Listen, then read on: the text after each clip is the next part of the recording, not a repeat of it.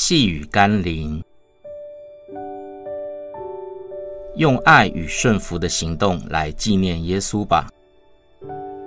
今天要读的经文是马太福音二十六章二十六到二十八节。他们吃的时候，耶稣拿起饼来，祝福，就擘开，递给门徒说：“你们拿着吃，这是我的身体。”又拿起杯来。注谢了，递给他们，说：“你们都喝这个，因为这是我立约的血，为多人流出来，使罪得赦。”耶稣设立了圣餐之约，并非是要我们透过仪式来建立一套崇高而神秘的经验，而是要我们纪念耶稣为我们所做的一切牺牲，并效法他为我们所立的榜样。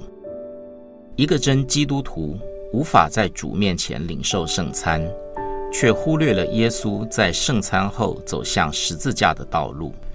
那是耶稣全然顺服天父旨意的道路，是耶稣既然爱我们，就爱我们到底所走上的道路。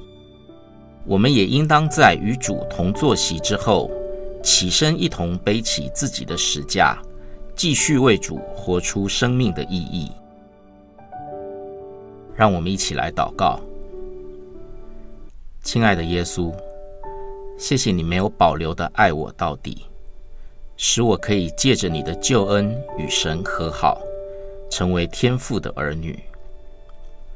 主啊，帮助我，加给我一颗爱人的心，让我不单得着福音的好处，更与你有生命的连结。